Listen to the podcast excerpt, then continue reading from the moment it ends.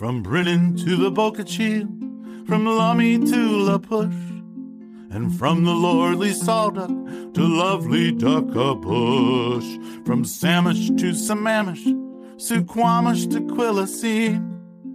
The climate is so friendly, it's a land that's evergreen. Hello, and welcome to the History of the Evergreen State podcast. I'm your host, John C., and thank you for joining me today for Episode sixty, the Spokane, Portland, and Seattle Railway Company.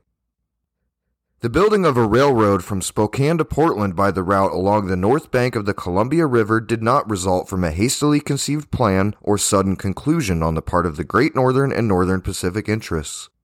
Their determination to carry out this project was reached after a long period of discussion and consideration. For many years prior to the undertaking of actual construction for the question in the councils of the Great Northern and Northern Pacific, popularly known as the Hill Lines, was not whether this line would be built, but when. The necessity of the Hill Lines for such a railroad was obvious. The traffic of the Oregon country was completely controlled by the Union Pacific and Southern Pacific systems, generally known as the Harriman Lines, and between Harriman and Hill, there was an intense rivalry. The Northern Pacific reached a portion of this territory, but only by a circuitous route via Puget Sound, while the Great Northern had no line or connection enabling it to participate in the Oregon traffic. Mister James J. Hill was in control of the Great Northern and determined its policies, as well as being an influential factor in shaping the policies of the Northern Pacific. The heavily timbered areas of the Coast Range and of the Cascade Range in Oregon, the rich Willamette Valley, the enormous fisheries of the lower Columbia all lay within striking distance of his completed lines. It goes without saying that this aggressive and sagacious pioneer railroad builder would not long brook a situation that shut out his lines from a field so important presently and so rich in promise for the future. In nineteen oh four, it seemed that the line was ripe for the consummation of the plans that had been formed. The parent lines, the Northern Pacific and the Great Northern, were prosperous and amply able to finance an undertaking of this magnitude. The business of the West was rapidly expanding, and from nineteen oh four to nineteen oh seven, there was a very heavy traffic on these lines, amounting almost to congestion. In order to handle the business that was being offered, the curation of additional facilities was necessary. Instead of double-tracking the existing lines, it was deemed better to build an alternate line which would not only give the necessary relief to the existing lines but would also reach new territory. A line was, therefore, laid out from Spokane following the Marshall Canyon until it reached the undulating lava plateaus of the Evergreen State, continuing on until it entered the narrow and rugged Devil's Canyon and through same to the Snake River, then following the Snake River to Pasco. From Pasco, the line crossed the Columbia River and followed its right or north bank to Vancouver, then across the Columbia and the Willamette to Portland. A considerable portion of the route laid out, especially along the Columbia, was a canyon route. If separate lines had been built by the Great Northern and the Northern Pacific, it would have been necessary over a considerable distance that they used the same rails. In the interest of public economy, as well as railroad economy, it was therefore decided to build a joint line, one half to be owned by the Great Northern Railway Company and one half to be owned by the Northern Pacific Railway Company. The first active step toward construction was the purchase in Portland of a considerable tract of land which was regarded as the key tract for the Portland terminals, the purchase being made in such a manner as not to make public the purpose for which it was intended.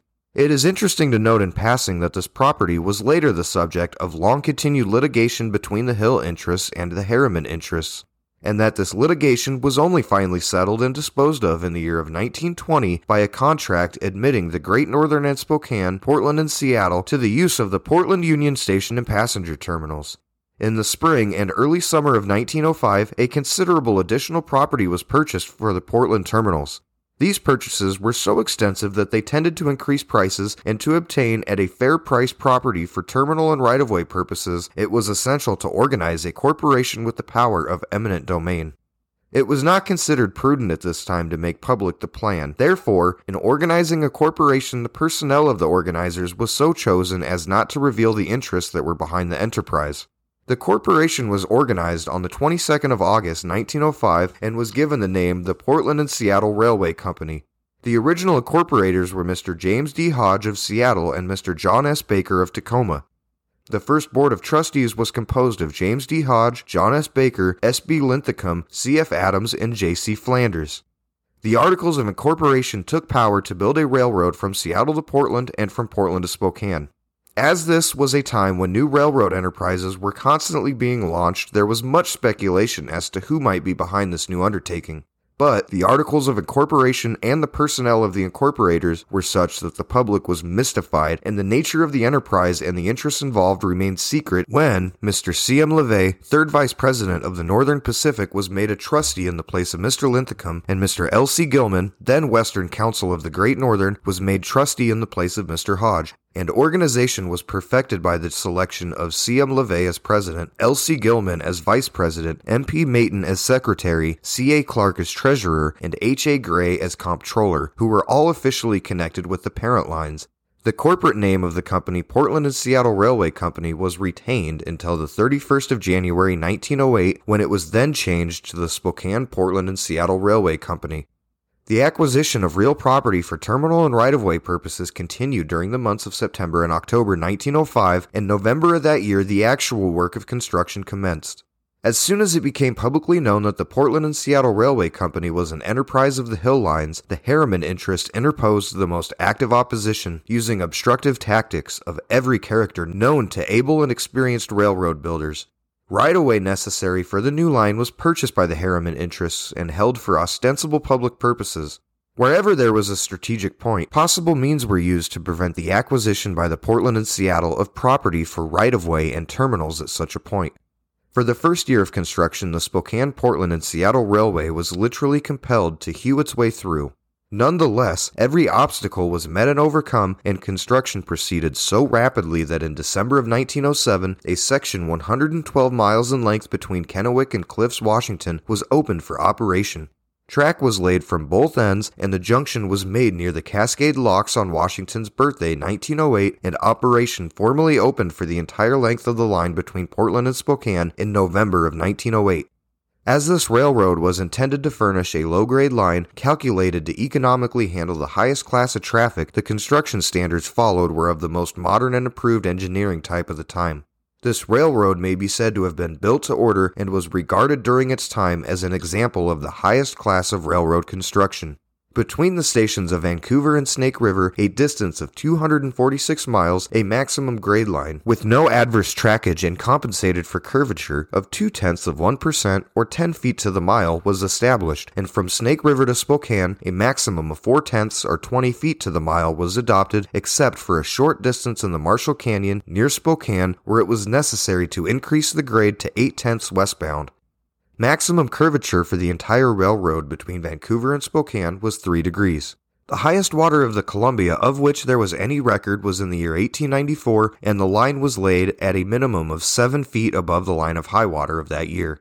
The bridge structures were all built with a permanent character and were capable of carrying the heaviest loads that was possible for that point in time.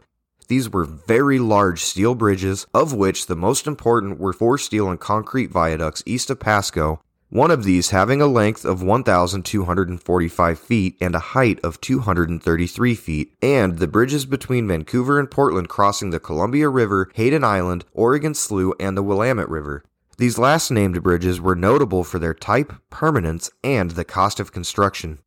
The bridge across the Columbia River, Hayden Island, and the Oregon Slough was a continuous double-track steel structure approximately six thousand four hundred feet long. The Columbia River crossing consisted of ten truss spans, including a draw span four hundred sixty-six feet in length, and was operated with electric power and was provided with an auxiliary gasoline engine.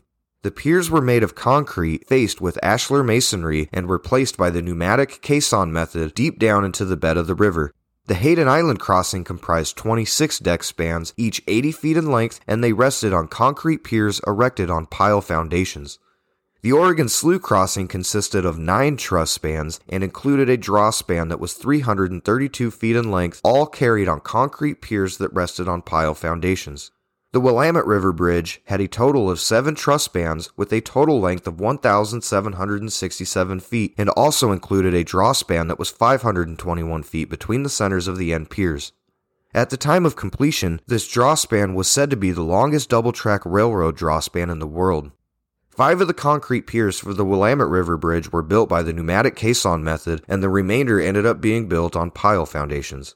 In the construction of this double-track system of bridges between Vancouver and Portland, material totals ended up being twenty thousand one hundred twenty net tons of steel, sixty-seven thousand five hundred twenty-nine cubic yards of concrete, and ten thousand eight hundred eleven cubic yards of ashlar masonry, and the cost thereof was approximately four million dollars, which today is about twelve point one billion dollars. The entire rail traffic between California at the south and British Columbia at the north traversed these bridges, as there was no other rail crossing between them and the mouth of the Columbia River and a point one hundred five miles east where the steel bridge of the Oregon Trunk Railway crossed the Columbia River between Fallbridge, Washington and Celilo, Oregon. The rugged character of the territory traveled by this railway was indicated by the statement that between Spokane and Portland, approximately twenty-eight million cubic yards of material was excavated, of which approximately twelve million cubic yards was solid rock, and that nineteen tunnels having a total length of three miles, with the longest being two thousand four hundred ninety-four feet, were driven. Throughout the entire line between Portland and Spokane, passing tracks were built at frequent intervals of sufficient length to handle one hundred car freight trains, or, otherwise stated, trains approximately a mile in length. Block signals were installed between Portland and Vancouver and at several stretches east of Vancouver where tunnels and large bridges made these traffic safeguards desirable. Additional lines to serve as branches and traffic feeders were acquired and constructed as follows.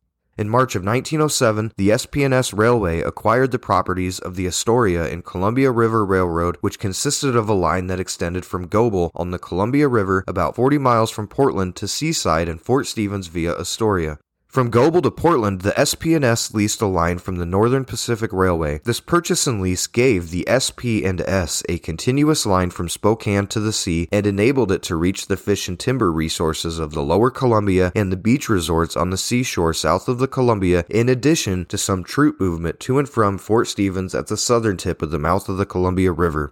In March of nineteen oh eight, the S P and S Railway purchased the property of the Columbia River and Northern Railway, which extended from Lisle, a point on its line eighty-five miles east of Portland, to Goldendale. This line came to be known as the Goldendale Branch. At the same time it purchased the properties of the Dalles, Portland, and Astoria Navigation Company. It also included three river steamers. These steamers were operated until nineteen fifteen. Their operation was considered to be in contravention of the Panama Canal Act, which carried a provision forbidding the operation of railroad-owned steamboats which did or may have competed for traffic with the railroad owning them, and they were, therefore, disposed of. In nineteen ten, the S P and S Railway purchased a controlling interest in the Oregon Electric Railway, which owned an electric line serving the Willamette Valley that extended from Portland to Salem and had branches to Forest Grove and Woodburn, and an extension was constructed from Salem to Eugene with a branch to Corvallis.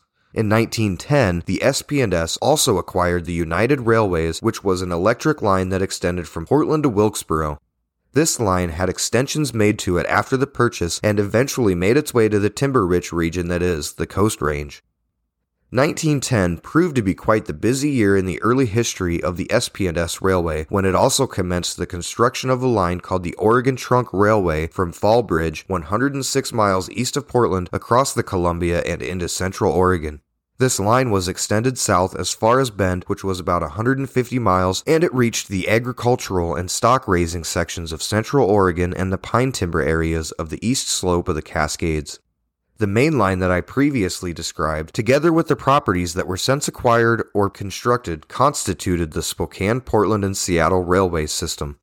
All of these properties were operated together and under one management and had a mainline mileage of approximately eight hundred fifty miles, with the mainline extending from Spokane to the sea and branches reaching the grain fields of the Klickitat Valley, the agricultural, stock, and timber regions of central Oregon, the highly productive Willamette Valley, and the timber resources of the Coast Range.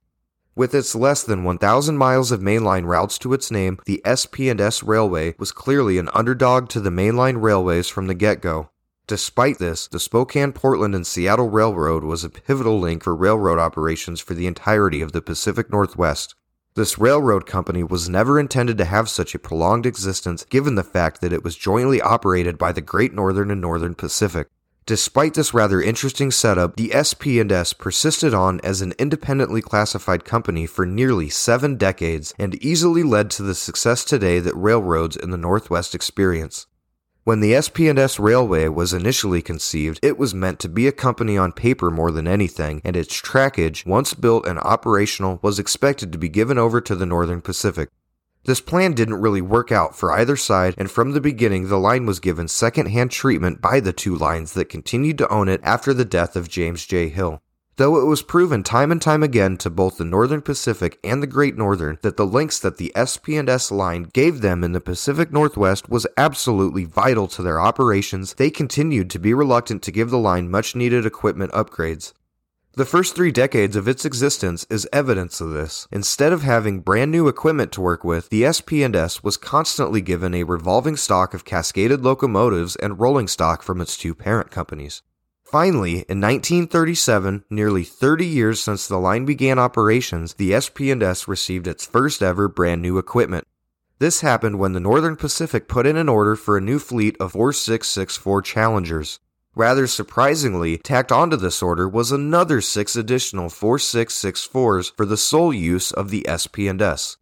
This would actually become sort of a tradition for the S P and S over the next couple of decades and finally allowed for the line to have a dependable and modern roster of equipment for such a vital trunk line. Thanks to its perfect location along the banks of the Columbia River, where many wartime manufacturers sprung up to meet the needs of their country, and the fact that the S P and S line provided an excellent link to move materials from the east to the Pacific theater, the S P and S continued to grow steadily throughout the Second World War. The railroad continued to handle a majority of freight, but it did operate several passenger lines of its own and in fact proved to be an essential cross-country link for trains such as the famed Empire Builder to get access into Portland. The nineteen sixties for the nation's railroads was a significant time of change for how the smaller lines, like the S P and S, would be managed. It was the time of mergers after all, and it was clear to most in the rail game around the Pacific Northwest at the time that the S P and S would play a key role in how this played out locally. This would finally play out in nineteen seventy when the Burlington Northern Railway was created. This brought together the Chicago, Burlington, and Quincy line with the Northern Pacific, the Great Northern, and, consequently, the Spokane, Portland, and Seattle Railway. These four lines were now operated under one management. Burlington Northern merged with the Santa Fe in nineteen ninety-six, and under the ownership of B N S F, the old route of the S P and S continues to compete for business with the Union Pacific across the Columbia.